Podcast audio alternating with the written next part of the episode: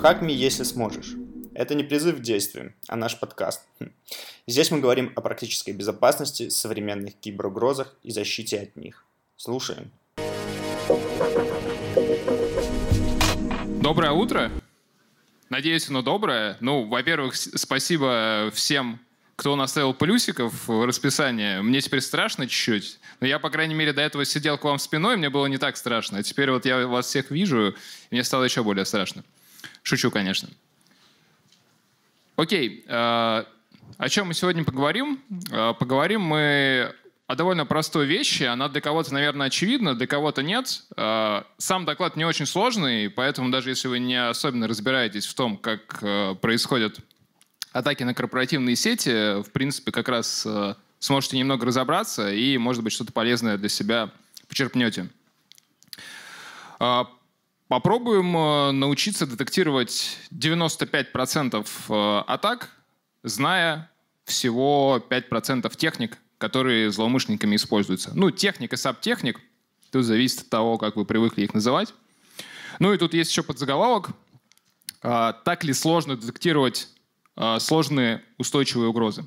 А, ну, начну еще немного с того, кто вообще я. Меня зовут Олег Скулкин. Я руковожу лабораторией цифровой криминалистики и исследования вредоносного кода в Group-ай би.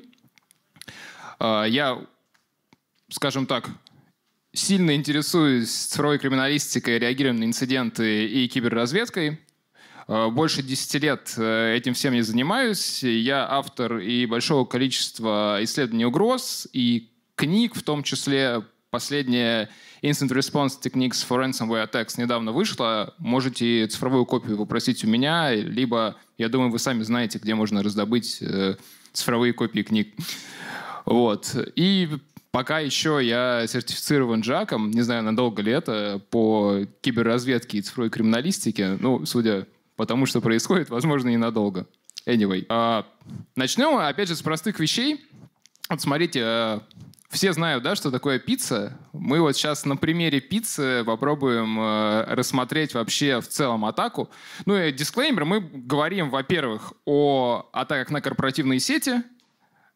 Это, это раз. И два, мы говорим о том, что происходит между получением первоначального доступа и наступлением каких-то негативных последствий. То есть там, например, выгрузкой данных, шифрованием и так далее. То есть, соответственно... Вот это все, что между, этими техни... между этим происходит. То есть когда у нас, например, средства защиты с чем-то не справились, у вас что-то уже попало на какой-то хост, или, что, или кто-то получил, например, валидные аутентификационные данные, чтобы что-то уже делать внутри сети, и как нам детектировать вот такую вредоносную активность. Так вот, вернемся к пицце. Значит, все пиццы, даже на картинке, они разные. Тем не менее, у них есть общие компоненты. Там, у каждой пиццы есть тесто, у каждой пиццы есть соус, ну, практически на каждой пицце есть сыр. С атаками работает все точно так же. Киллчейн обычно, ну или жизненный цикл атаки, кому как больше нравится, он довольно длинный. И в рамках этого киллчейна атакующие могут использовать довольно до, до, ну, самые разные э, тактики и техники, это понятно. Тем не менее, есть некоторый набор техник или сабтехник, которые постоянно из атаки в атаку мы видим каждый раз. Вне зависимости от того, реагируем мы на какие-то инциденты, либо мы читаем какие-то исследования угроз, написанные какими-то вендорами или какими-то независимыми исследователями, неважно. Соответственно, вот такая вот параллель, что у нас все равно всегда есть какие-то вещи, которые есть всегда и на которые мы можем опираться. Значит, как мы можем эту информацию использовать? Как в, в криминалистике, как в расследованиях, так и в проактивном поиске угроз. Значит, у нас есть жизненный цикл атаки, как я уже сказал, и там может быть много всего. Вот это, это самая начинка, да, в пицце. Но, тем не менее, есть компоненты, которые, во-первых, сравнительно постоянны, по крайней мере, некоторые из них абсолютно точно. И мы сегодня как раз посмотрим на огромное количество примеров, как из каких-то расследований, инцидентов, которых мы проводим просто колоссальное количество, особенно в последнее время, как в России, так и за ее пределами, так и из разных инцидентов, где, которые расследовали не мы, но, тем не менее, информация о которых у нас есть, ну, как в рамках киберразведки, так и просто из каких-то публичных источников. Соответственно, в каждой атаке есть определенный набор техник, которые абсолютно легко детектируются. И мы можем это использовать для того, чтобы даже если у нас нет покрытия, да, то есть у нас нет какого-нибудь ти ди ар-решения, у нас нет си эм, у нас есть там практически, ну, вот сеть, как на среднестатистическом инциденте. Есть антивирус, есть firewall, и больше ничего нет. И есть, например, набор скриптов, которые можем запустить и что-то собрать. Соответственно, даже на основе таких данных мы можем определить, есть ли у нас какие-то следы, какие-то индикаторы компрометации или нет. Вот, собственно, топ десять этих самых техник, про которые я хотел поговорить. Я думаю, что, во-первых, они все знакомы, если не всем, то подавляющему большинству. Сейчас вообще есть некоторый тренд на составление вот таких вот листов, топ десять, да, техник, но обычно они составляются, скажем так, автоматизированно. То есть есть определенное количество отчетов, они обрабатываются, и на основе того, что там есть, уже составляется такой топ десять лист. Но э, в таких э, листах есть некоторые проблемы. Э, во-первых, отчеты могут не отражать весь жизненный цикл атаки, а могут, например, э, ну, быть, это может быть условно анализ какого-то экземпляра вредоносного ПО, это может э, быть анализ какой-то программы-вымогателя и так далее. И, соответственно, там от вот, этого, вот этой длинной цепочки очень мало что есть. И, соответственно, листы, которые составлены автоматизированно, они не совсем э, действительность отражают.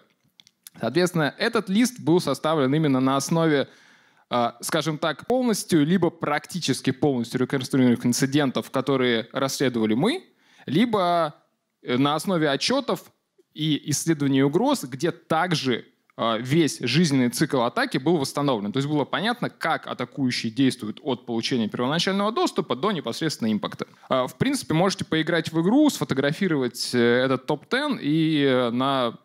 в других докладах, или когда в следующий раз будете читать какое-нибудь исследование, посмотреть, вот сколько из этих техник в этом отчете есть и сколько из этих техник действительно злоумышленниками использовалось.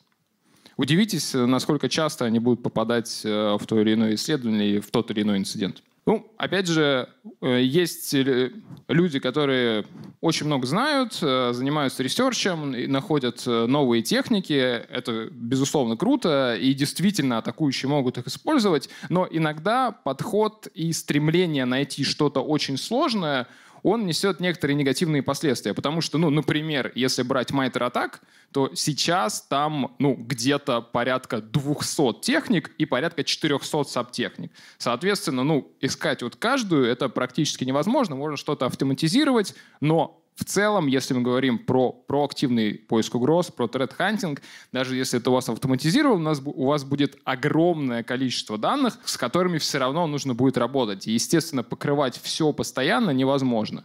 Ну и вот тут вот такой мем, он старый, мы его использовали уже в некоторых презентациях, тем не менее, он, он не перестает меня веселить. Значит, один персонаж... искал э, hardware additions, да, то есть это всякие Raspberry Pi и прочее, что действительно используется даже в живой природе иногда, но не так часто.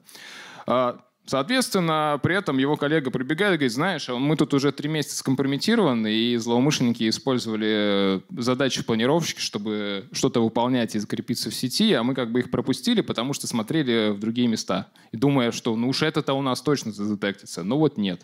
Это, кстати, основано на реальной истории, к сожалению. Так, ну, разберем, соответственно, каждую технику из э, листа, и разбирать мы их будем, естественно, на живых примерах. Э, примеры я старался брать э, из реальных кейсов, и причем кейсов, которые, э, ну, большее отношение имеют именно к ландшафту угроз российскому. Э, ну, первая техника — это PowerShell, э, который, ну, практически, я, я, честно говоря, уже и не помню отчета ни нашего, ни чего-то другого, чтобы там ни на каком этапе атаки он не использовался. Использовать его очень удобно, вещи, которыми можно что-то выполнять, но к нему у злоумышленников особая любовь. Ну, в принципе, не только у злоумышленников. Мы сами довольно часто им пользуемся. решать можно практически любые задачи, поэтому, собственно, так он и популярен у злоумышленников. Ну, посмотрим на несколько примеров, то есть кто и как их юзает и на каких этапах. Первый — это Red Curl, это ребята, которые активно атакуют компании в России, они в основном занимаются промышленным шпионажем. То есть это не спонсируемая государством группа, это такая более коммерциализированная группа, тем не менее, они вот как раз очень часто использовали самые разные, самые разные скрипты.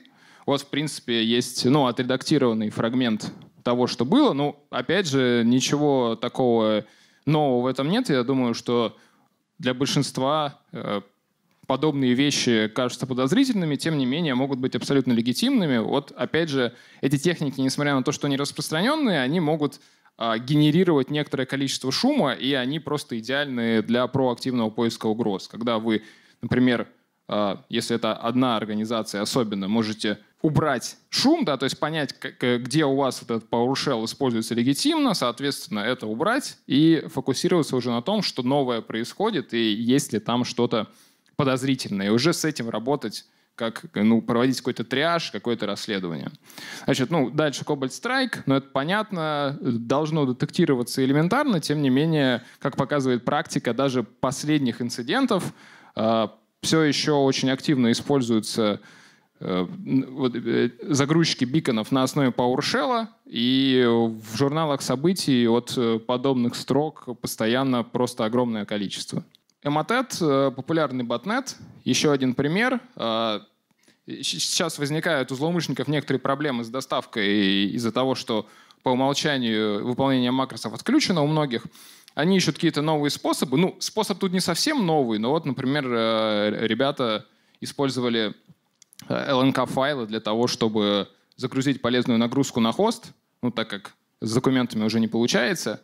Насколько я помню, про этот пример там был ай эс о-файл, и внутри уже был, соответственно, ярлык, при запуске которого запускался PowerShell, и с скомпрометированных сайтов, сайтов загружался уже payload. И, опять же, не обязательно это использовать на каком-то первоначальном этапе, да, или как для продвижения по сети. Ну, если мы говорим про Cobalt Strike, то прекрасно тоже можно подобным образом по сетке двигаться. Можно, например, собирать информацию о сети. Ну, вот тут в примере это REvil. Это ну, довольно известная группа, которая занимается атаками с использованием программ-вымогателей, которая вроде как даже вернулась и опять сейчас начинает кого-то атаковать. Ну, это там, ну, это не точно. Вот. И в примере-то они, а на самом деле вот подобные команды и подобные командлеты используют огромное количество злоумышленников, особенно тех, кто вовлечен в подобные атаки. Поэтому тоже довольно популярная вещь.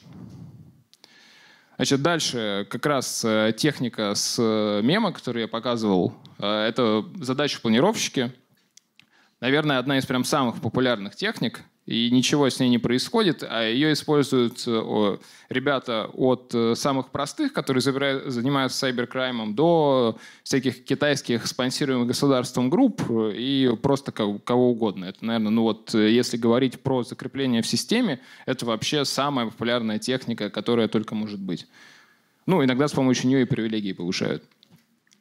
Значит, опять же, примеры... Ну, тут тот же самый Red Curl, как раз э, вот с помощью этого таска э, выполнялся вредоносный скрипт, а дальше там как раз за ним шел PowerShell. То есть вот они, в принципе, очень даже неплохо друг с другом взаимодействуют. Значит, дальше, если говорить про что-то посложнее, потому что Red Curl, то все-таки ну, мы считаем их сайберкраймом, все-таки они а спонсируемы государством группы. И вот есть пример тэ а четыреста тринадцать. Это как раз группа, которая ассоциируется с, ассоциирует многие исследователи с правительством Китая. Здесь, в принципе, то же самое. В планировщике создавалась задача, чтобы вредоносный файл запустить. Обратите внимание, кстати, еще, как именно он запускается. Мы сейчас мы дойдем до... некоторых других техник, вы еще обращайте внимание на то, что многие из них пересекаются. То есть, используя одну технику, используется еще другая, и то есть это тоже позволяет злоумышленникам еще чаще использовать вот техники из этого листа, про которые я говорю. Ну и последний пример — это Kubot. Ну, это тоже, скажем так, аналог Emotet, тоже довольно популярный ботнет, э, довольно старый, активно развивается, активно распространяется. Точно так же, вот, пожалуйста. Ну, здесь, видите, тут э, once, соответственно, здесь э, это использовалось для того, чтобы привилегии повысить до system, а не для того, чтобы закрепиться в системе. Но при том, если дальше они, им удавалось повысить привилегии и что-то уже делать, они в, в системе все равно закреплялись, используя, используя тот же самый планировщик. Дальше. Выполнение с помощью сервиса. Очень многие постэксплуатационные фреймворки используют эту технику. Ну, все это на основе пи эс экзек и аналогов пи эс экзек. Эта штука, ну, сейчас в чистом виде, так же как условный мимикатс, используется не так часто, тем не менее сама техника крайне популярна и крайне часто используется. А, ну вот, например, есть Old Gremlin, это тоже ребята, которые занимаются распространением программ-вымогателей, в основном работают на территории России, то есть атакуют российские компании. Ну вот первый пример с Firefox.exe. Кто, кто знает, что здесь происходит? А, вот, а кто угадает, вот Firefox.exe это что на самом деле? Это просто дам, да, верно. Соответственно, еще пример Impacket, например, эс эм би экзек, который также вам насоздаст огромное количество событий в журнале System с event ай ди семьдесят сорок пять, на основе которых очень много тоже чего можно накопать. Используется, ну, здесь пример тоже одной из групп, ассоциированных с Китаем. Тем не менее, инструмент крайне популярный, и, мне кажется, сейчас практически не менее популярный, чем Cobalt Strike. И очень многие злоумышленники как раз стали им пользоваться, потому что все-таки раньше он был не так распространен, и детектируется он немножко хуже. Плюс им, его использует часть средств защиты. Соответственно, там, чтобы фалсов не было, иногда его не очень хорошо детектируют. Но, тем не менее, если говорить про проактивный поиск угроз, тоже отличная штука. И пи эс экзек. Есть, конечно, не только пи эс экзек, есть огромное количество самых разных инструментов на его основе. Есть пи эй экзек, например, вин экзе и так далее, которые также у вас создадут сервис на удаленной машине и запустят то, что вам нужно. Может использоваться крайне часто в каких-то корпоративных сетях, но, тем не менее, отличная тоже штука для того, чтобы проактивно поискать и, и убедиться в том, что это все-таки, например, системный или сетевой администратор что-то выполняет, или, например, какой-то скрипт, который должен что-то выполнять, или все-таки что-то подозрительное происходит. Так, э, модификация ключа ран, тоже старая техника, но вот и, и она меня веселит всегда больше всего. И я сейчас даже вот не, из недавнего прям пример будет, он всего один, но он просто мне очень понравился. Все читают SecureList, да, наверное, если нет, то рекомендую. Вот. И там недавно был пост отличный э, про то, собственно, как ребята использовали э, записи в журналах событий, чтобы там хранить шелл-код. Там все прям все супер сложно. То есть вот даже если вы почитаете, да, что здесь происходит. То есть ребята брали верфолд легитимный, копировали его в виндоус таск, но уже, правда, не очень умно, потому что, ну, какой легитимный бинарь у вас из C виндоус таск запускается? Ну, наверное, никакой. Вот. И, соответственно, вот все вот это, все очень сложно, там делили хайджекинг и так далее. И потом просто вот этот верфолд, путь к нему, который лежит вот, вот C виндоус таск, он записывался в ран. То есть можно вот очень долго накручивать что-то очень крутое и сложное, а потом просто записать это в ран. И думать, что тебя не найдут. Ну вот такая вот история. И это бывает очень часто. То есть, в принципе, абсолютно любой отчет откройте, там наверняка та или иная малварь, которая там будет, она будет использовать этот ключ. Соответственно, несмотря на популярность и такую банальность метода закрепления, колоссально часто используется и в том числе и очень, и очень сложными угрозами, то есть не только ботами, которые просто через тысячи писем ежедневно распространяются. Естественно, так как, как я уже отмечал, как минимум есть антивирусное ПО и какой-нибудь фаервол, ну, наверное, сейчас уже просто у всех, то часто злоумышленникам, ну, не всегда хочется обходить, да, там, эти средства защиты. Их можно просто выключить.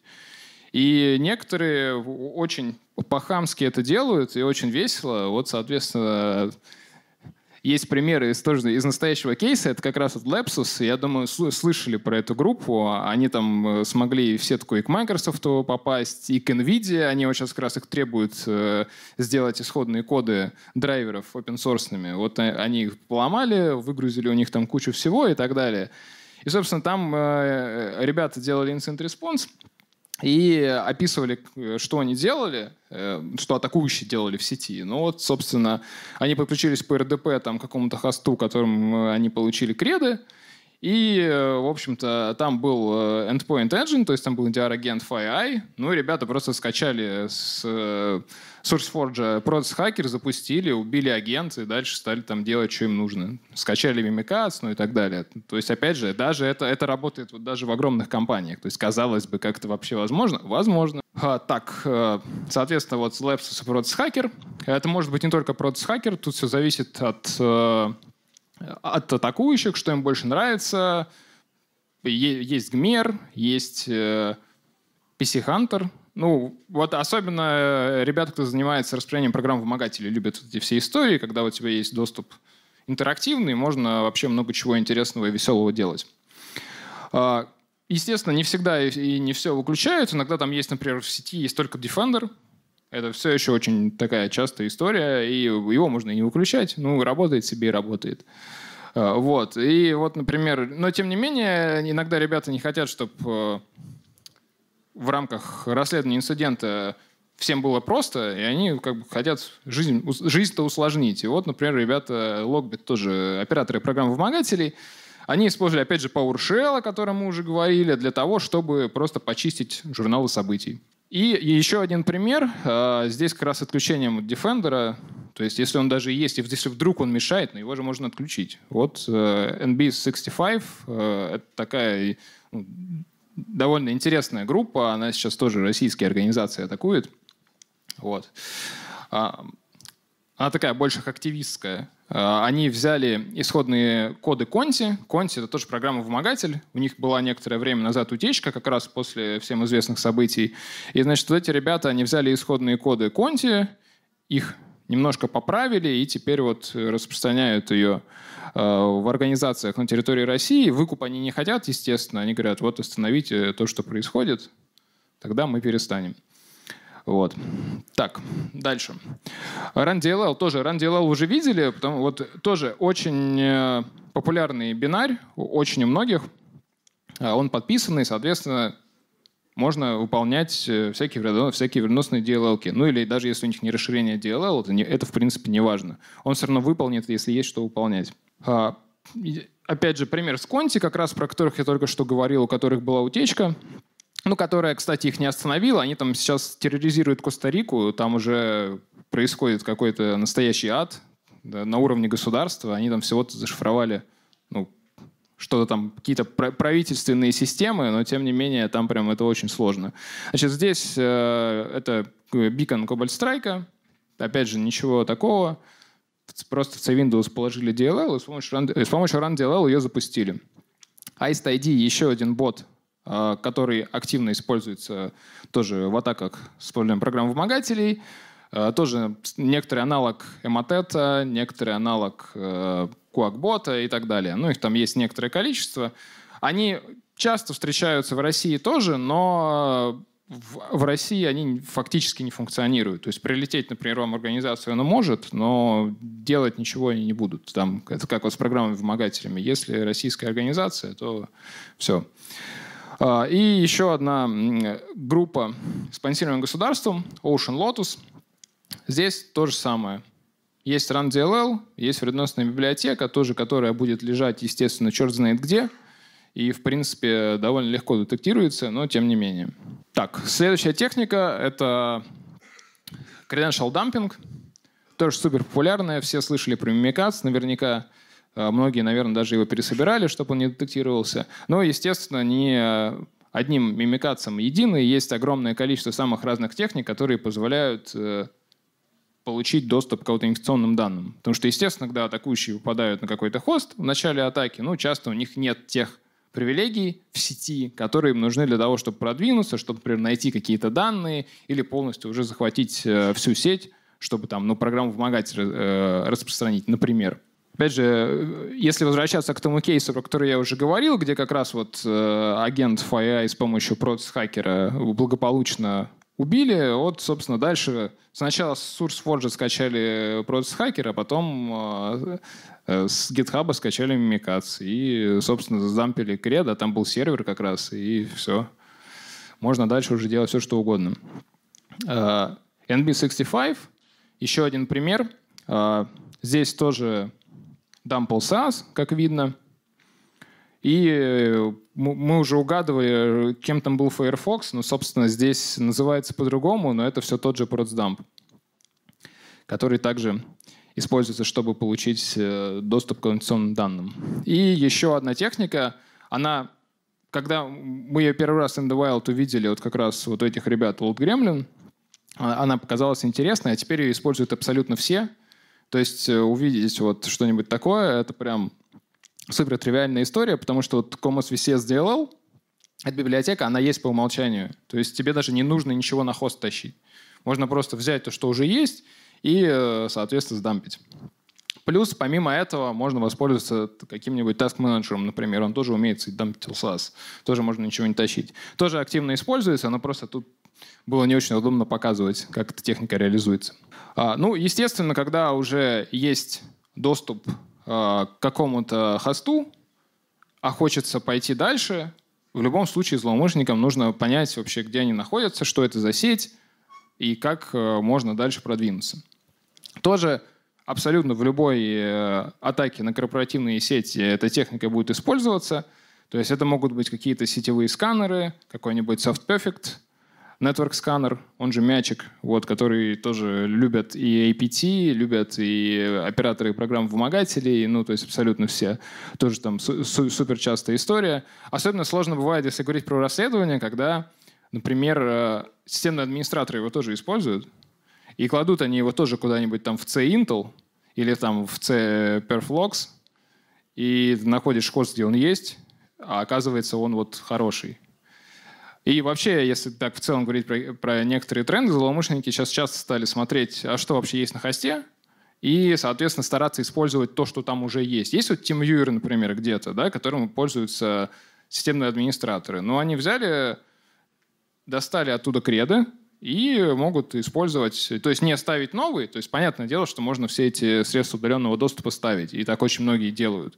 Но тем не менее, во-первых, у вас могут быть какие-то средства уже где-то стоять, и даже если новое где-то появится, если там нет мониторинга, а его очень часто нет до сих пор, к сожалению, то довольно-таки просто вот так обмануть и иметь какие-то бэкдоры все еще.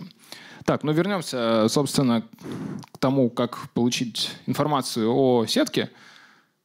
Еще один пример с Red Curl.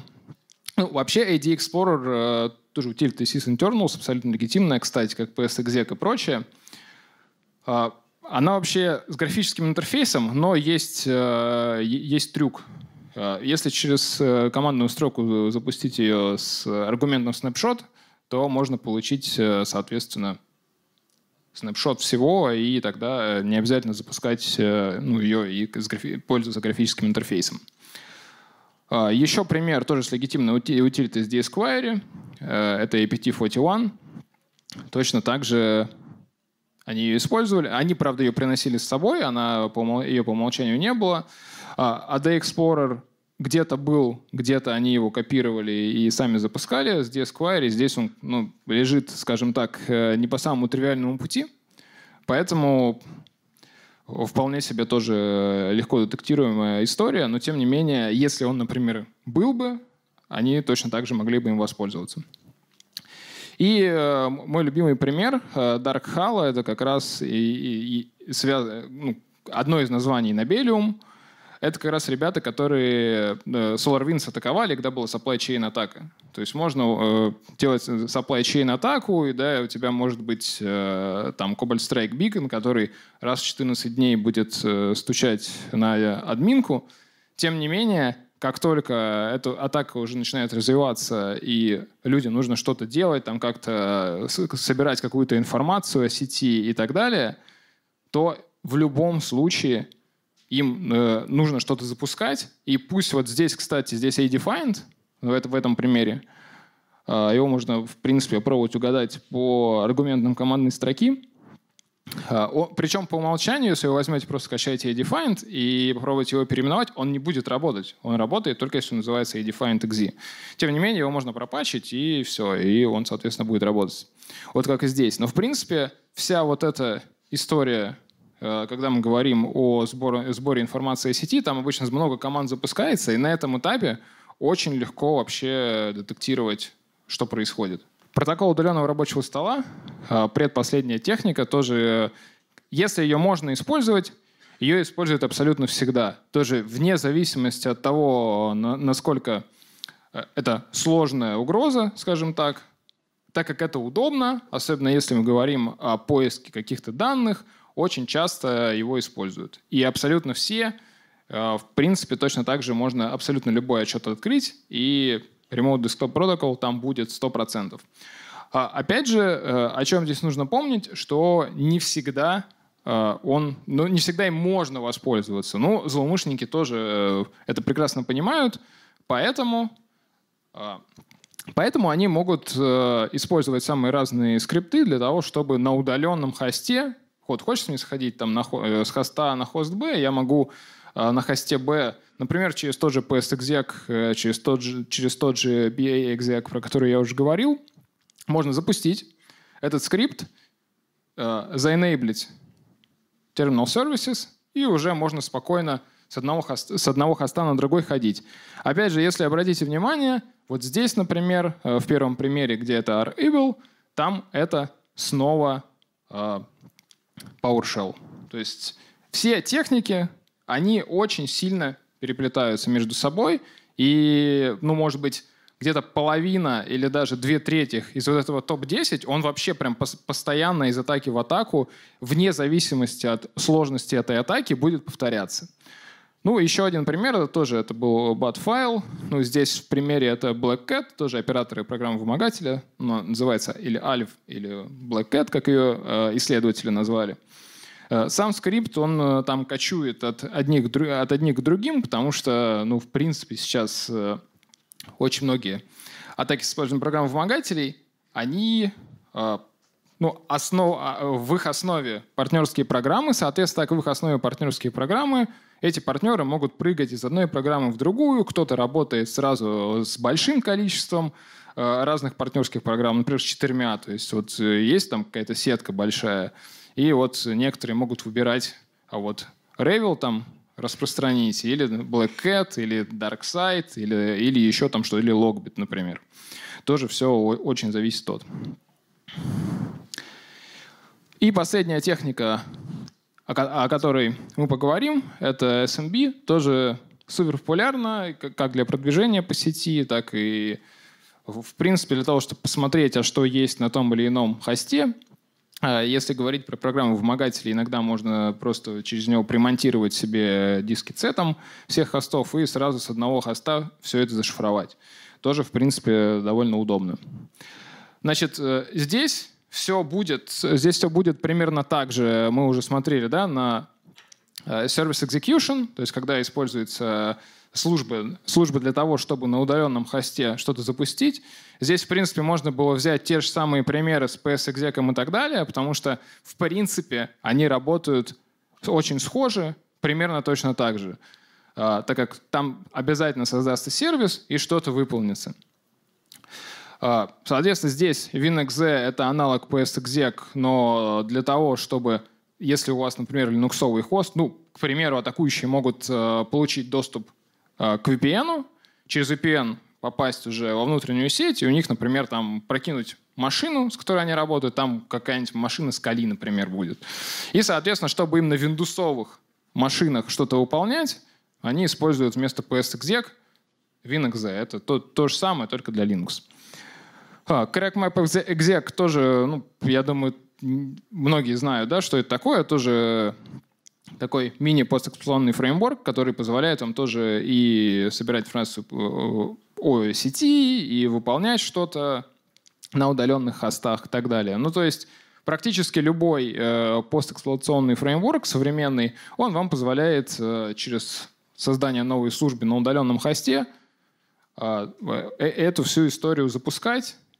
И, соответственно, если мы говорим про защитников, то у нас есть артефакты, да, там, в виде нового сервиса, а злоумышленники, соответственно, получают такую возможность. Ну и Cobalt Strike здесь то же самое. То есть у Cobalt Strike есть несколько возможностей что-то, несколько возможностей, несколько возможностей удаленно что-то запускать. Есть psexec, psh. Это как раз вот был пример с PowerShell, когда мы можем удаленно выполнить PowerShell и что-то запустить. И второй пример — это просто там jump psexec. Это вот пример здесь как раз. Тогда у вас уже исполняемый файл выполняется. Тут причем старая версия, потому что, там, видите, там сто двадцать семь ноль ноль один, а не ай пи адрес машины, на которой, на которой это запускается. Это, соответственно, если у вас версия старше четыре точка один, будет чуть по-другому.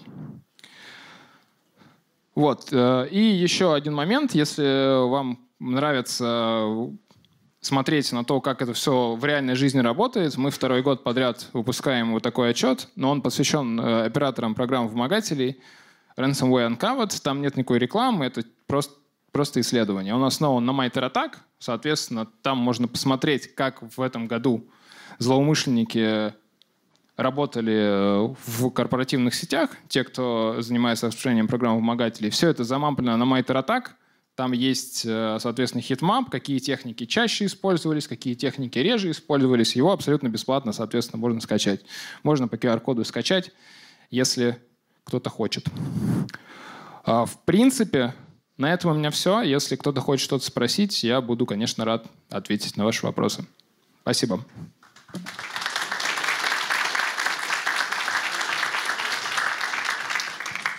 Добрый день. Извините, немного провокационный вопрос. Вот вы сказали десять техник, которые обычно встречаются, но мы же находимся на ПХДС одиннадцать.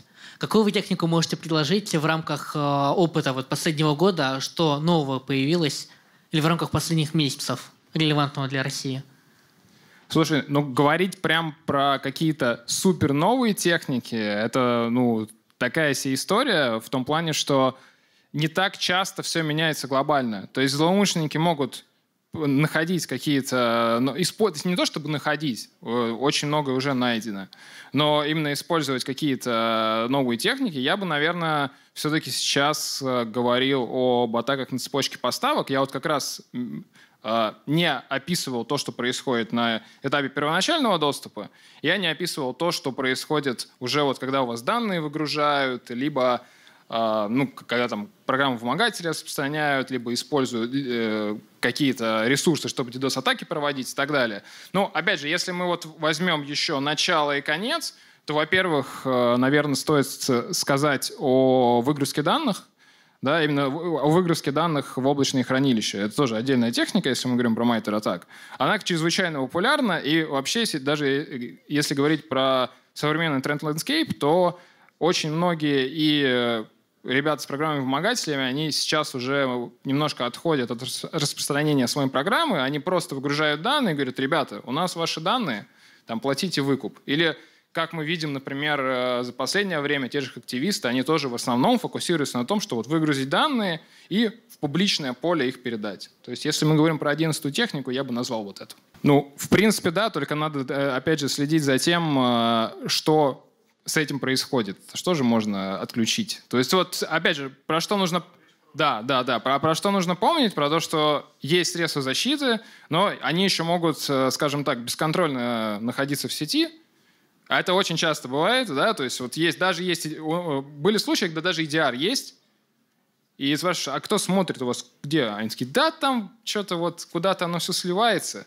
Но за тем, что там происходит, как-то ничего не снует. Нам вендор сказал, что вот вы поставьте, оно будет работать. А да, еще у нас сок, но сок занят, у них там, им там принтер надо починить, поэтому им, им не до этого, не до ваших PowerShell'ов и прочего. Это как бы абсолютно реальная история, причем не только в России, и за, и за рубежом в том числе. Так что за кем? Типами. За основными типами, что вы назвали. Как вот, вы говорили про сок, что они там спят, а как следить э, максимально ненапряжно, так сказать, по-вашему? Макс- максимально ненапряжно? Вам нужен и ди ар и вам нужен third-party сок. Вот если максимально ненапряжно, просто отдайте это людям, которые будут это делать.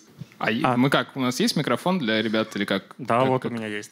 А, спасибо за доклад. С точки зрения сока попробую задать вопросы, высказать небольшую боль.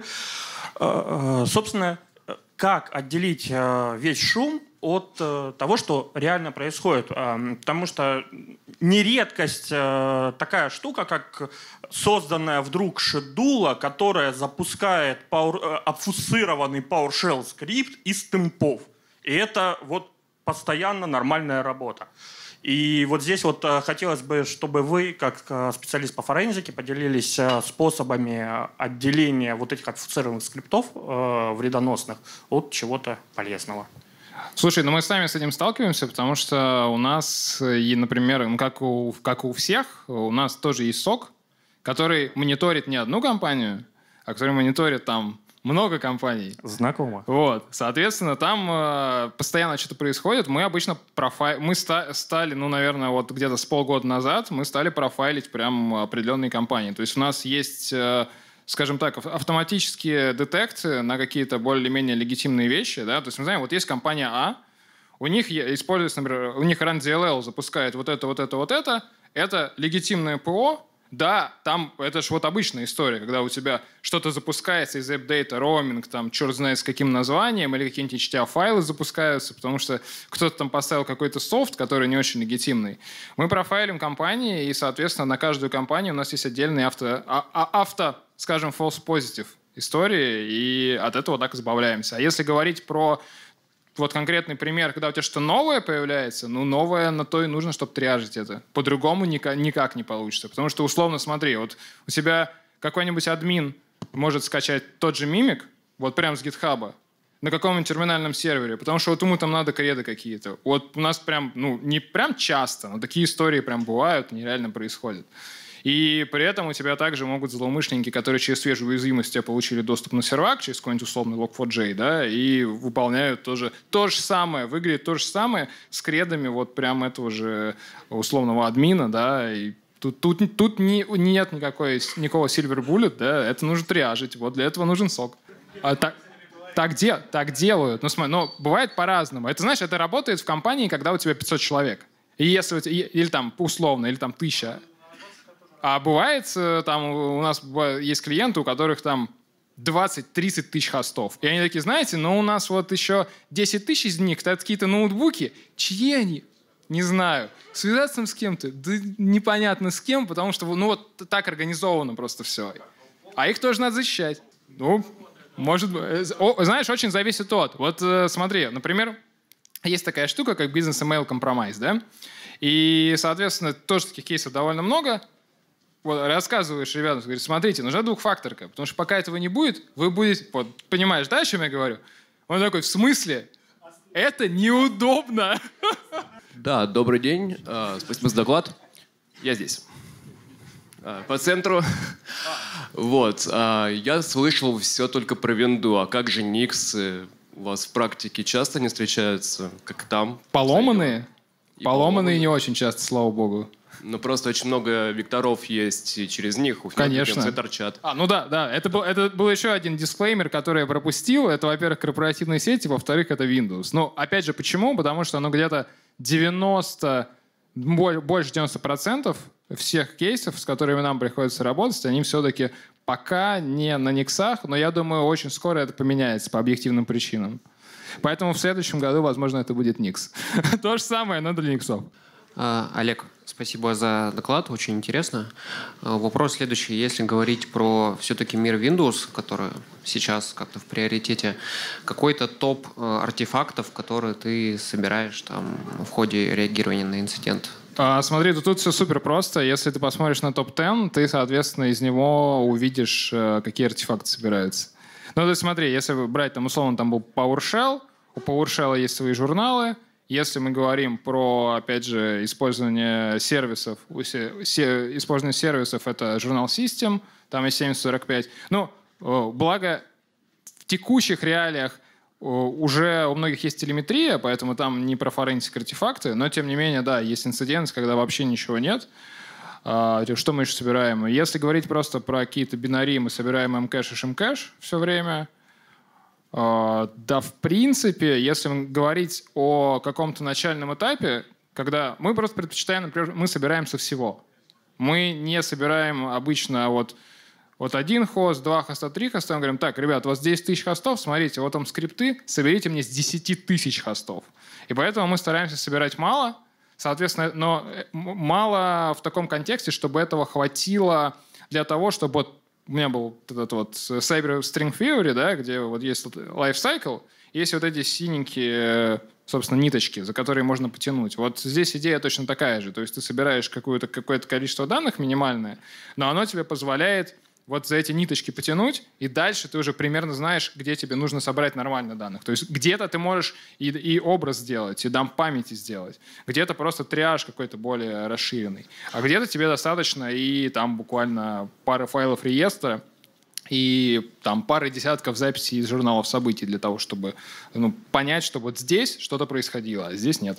Меня зовут Леонид, хотел бы дополнить предыдущий вопрос касаемо Никсов. Как мы знаем, что точкой входа, например, корпоратам являются это веб-сервисы, вот, то, может быть, видеть э, какие-то артефакты проникновения или взлома через веб-сервис, как самый распространенный, например, это исполнение команд от учетных записей веб-сервиса. Это вот как самое, наверное, easy в детекте и на что надо обращать внимание. Согласен. Просто хотелось бы это, наверное, дальше добавить в следующие итерации. Ну, мы, мы уже решили, что след, следующая итерация будет про никсы, так что... Слушай, по поводу mitigation, тут, тут чуть сложно в контексте... Ну, во-первых, совет по mitigation очевидный, на самом деле, абсолютно. Но, да, но проблема в том, что это может очень негативно влиять на сами процессы, и бизнес-процессы в том числе. Поэтому мы, например, стараемся именно фокусироваться на, на детекте. Поэтому я говорю, что вот, нам, вот у нас есть такие вещи, которые прям всегда используются. И это те вещи, которые нужно точно детектировать, чтобы э, не получилось так, что вот, типа, ай ти должно все упрощать, а мы все, везде закручиваем гайки, и, соответственно, все становится максимально неудобно. И тогда сам смысл теряется, что должен быть баланс все равно. То есть нельзя просто все всем запретить. И если это аффектит, например, сами процессы. Опять же, это зависит от компании. Есть компании, для которых тот же там Zero Trust — это окей, они могут запретить вообще все, потому что вот реально там сотрудникам нужно иметь доступ в одну информационную систему, и все. И, соответственно, здесь можно прям вообще... Вот этот файл запускается, вот туда он заходит, и все, и больше ничего и никуда. Но, к сожалению, в современном мире не везде так можно, особенно когда у тебя такая огромная сеть на несколько тысяч хостов, и там такие заскорузлые уже процессы, и там вот проще детектировать, нежели стараться вот как-то замитигейтить это все. Слушай, ну самое первое, не нужно... форматировать диск. Это вот, вот, знаешь, это кажется очевидно вообще. У нас с завидной регулярностью происходит такая история, когда ты говоришь, ребята, вот там есть хост, вот это, скорее всего, ну, тот хост, который первоначально скомпрометировали. Ничего с ним не делайте, изолируйте его от сети, сейчас там сни, вот снимите, все посмотрим. А они прочитали только вот, что это первый хост, и кто-то уже побежал его, это самый диск доставать и из окна выбрасывать. Это вот а, прям вот обычная история абсолютно. И опять же, если говорить про локеры, очень часто люди начинают спешно выключать компы, где уже процесс запущен. А, к сожалению, не все операторы программ-вымогателей э, очень скилловые, и некоторые... ну, не так хорошо пишут код, и если вот в процессе выключить, потом даже если декриптор купить, ничего уже нормально не расшифруется. Вот это тоже такая штука. Там вот лучше изолировал его, чтобы дальше ничего не происходило. А дальше, если, не, если непонятно, что делать, не надо ничего делать. Нужно просто подождать того, кто знает и кто сделает. Добрый день, спасибо за доклад. У меня вопрос, исходя из вашего опыта, прослеживался ли вот этот топ из техники и сабтехник, различия в этом топе среди организаций из разных сфер? То есть это будь это банк или что-то индустриальное? Нет. То есть везде все одинаково? Да. Во всех странах? Да. И да. Если я условный, не знаю, криптобиржа в Южной Африке, которого весь парк девяносто пять процентов на Linux, и весь сервис осуществляется через веб-сервера, то стоит начать с этих же топов? Нет, смотри, мы говорим, во-первых, о корпоративных сетках, я сразу это сказал, и, естественно, о тех, где в основном винда. Если мы говорим вот там, где вот практически одни никсы, там будет по-другому, естественно. Это сто процентов. Но есть другая проблема. Очень часто, вот опять же из нашего опыта, ломают виндусовую часть, а потом приходят в никсовую. То есть и если мы э, отматываем атаку на начало и ее расследуем, то там будет вот до того, как через там эс эс эйч условно прыгнули на какой-нибудь первый никсовый сервер, там будет все то же самое. И то же самое, например, с какими-нибудь промышленными предприятиями, где тоже есть сегмент вот этот промышленный, там тоже там сначала всю сетку скомпрометируют, а потом уже будут прыгать туда. И если, опять же, мы считаем сначала до того момента, там будет то же самое. Ну, то есть все равно злоумышленникам легче идти по проторенной дорожке по винде, чем придумывать что-то новое? Не всегда, не всегда. Если говорить про последний год, учитывая количество уязвимостей, ну, вот тот же лог фор шелл, например, было очень много никсов, соответственно, можно было через них, через них зайти. Тут зависит от желания злоумышленника. То есть, что это за злоумышленник? То есть кто-то хочет, например, у вас данные украсть, кто-то у вас хочет украсть, украсть деньги, а кто-то хочет у вас программу вымогателя распространить. Соответственно, в зависимости от и в зависимости от э, сети будет по-разному. Если у вас, например, все на никсах, но у вас оно все доступно в интернет, там есть уязвимости, и никто особо ими не занимается, и таких серверов много, то, естественно, к вам придут оттуда. Если там все безопасно, но при этом можно прыгнуть из винды туда, и там, опять же, серверная часть, а у вас при этом есть еще там часть, где десктопы, и там, скорее всего, ну, может быть, маки будут, но чаще все равно винда у всех. Соответственно, естественно, проще с винды прыгать туда. Но зависит от... Здравствуйте, спасибо за доклад. И у меня такой вопрос. С годами мы видим, что при реализации киллчейнов злоумышленники все чаще начали пользоваться какими-то легитимными программами. Ну, ну, понятно, что они хотят, чтобы их гораздо позже заметили.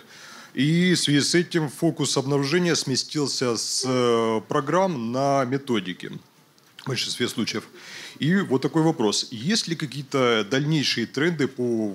вообще эволюции вообще всего этого? На что дальше может сместиться фокус? Вот прям глобально тут э, сложно говорить. Это вы правы абсолютно. Вот как раз последний год особенно показал то, что, ну, во-первых, есть очень много атак именно человекоуправляемых. То есть если раньше это было все более автоматизировано, то сейчас что вот вымогатели, что стейт-спонсор, там очень часто все это переходит потом, на, когда вот есть человек, да, и он там на клавиатуре что-то условно нажимает, выполняет какие-то команды, естественно, там где-то это скрипты, где-то нет. А, смотрите, да, я, в принципе, говорил уже про это во время доклада. Да, наверное, в течение вот всего года было очень много использовано легитимного ПО, прям вот даже часто совсем легитимного. А сейчас еще интересней э, в том плане, что злоумышленники смотрят, что уже есть, потому что когда ты что-то приносишь новое, это как ну, легко задетектировать. Потому что, ну, понятно, если у тебя есть сервер, и на нем вдруг появляется TeamViewer, да, или там AnyDesk, неважно, что-нибудь, к примеру, или тот же ProcsDump, то это уже, ну, это палево. А при, можно посмотреть, что там уже есть. То, и тут причем не обязательно говорить про Leave-in-Land, про какие-то вещи, прям, которые встроены. Но может, например, вот, э, в ходе сбора информации о сетке понятно, что администраторы пользуются определенным софтом, чтобы сканировать сеть. Пользуются определенным софтом там, еще там для чего-то, да, определенными средствами удаленного доступа. И злоумышленники это изучают и стараются использовать либо, даже если принося то же самое, а часто уже и вообще пользуясь прям тем, что уже стоит. И даже если мы говорим про сок, для сока даже это может быть абсолютно непонятно и легитимно, потому что ну вот, есть кто-то, кто использует AnyDesk на сервере каком-то, потому что вот он на удаленке, да, ему надо его обслуживать. И злоумышленники тоже начинают его использовать, и плюс-минус в то же время. И вот это уже детектировать действительно сложно, но при этом э, пока что, слава богу, все равно, когда атакующий развивает эту атаку, они все равно начинают что-то делать. То есть вот тут проблема в том, атак на корпоративные сети, они не такие статичные. У вас все равно происходит, у вас много шагов. И часть из этих шагов, вот в, в, в них все равно их можно увидеть и что-то выцепить. И вот главное не, не ослепнуть, вот пока вот там куча, вся куча шума. У меня больше вопрос про то, что как бы первая итерация – это злоумышленники используют вредоносное ПО, вторая итерация – злоумышленники начали использовать легитимное ПО, а что может быть третьей уже итерацией? Куда может быть дальше идти развитие? Ну, это сложно сказать. Ну, опять же, если из таких трендов, злоумышленники пробуют использовать людей. То есть они вообще фактически не, не сами что-то делают. Например, они просят вот условно да, установить или дать аутентификационные данные каким-то серверам или, например, к средствам удаленного доступа тех людей, которые уже там работают в этой компании, которая является их целью. Соответственно, здесь тоже это, это может еще работать так, что в принципе, если там есть какой-то сговор, они могут и прикрывать этих злоумышленников. То есть, если, например, сок вас спрашивает, а это легитимно? Ты говоришь, да, легитимно, а на самом деле нет. Все, спасибо большое.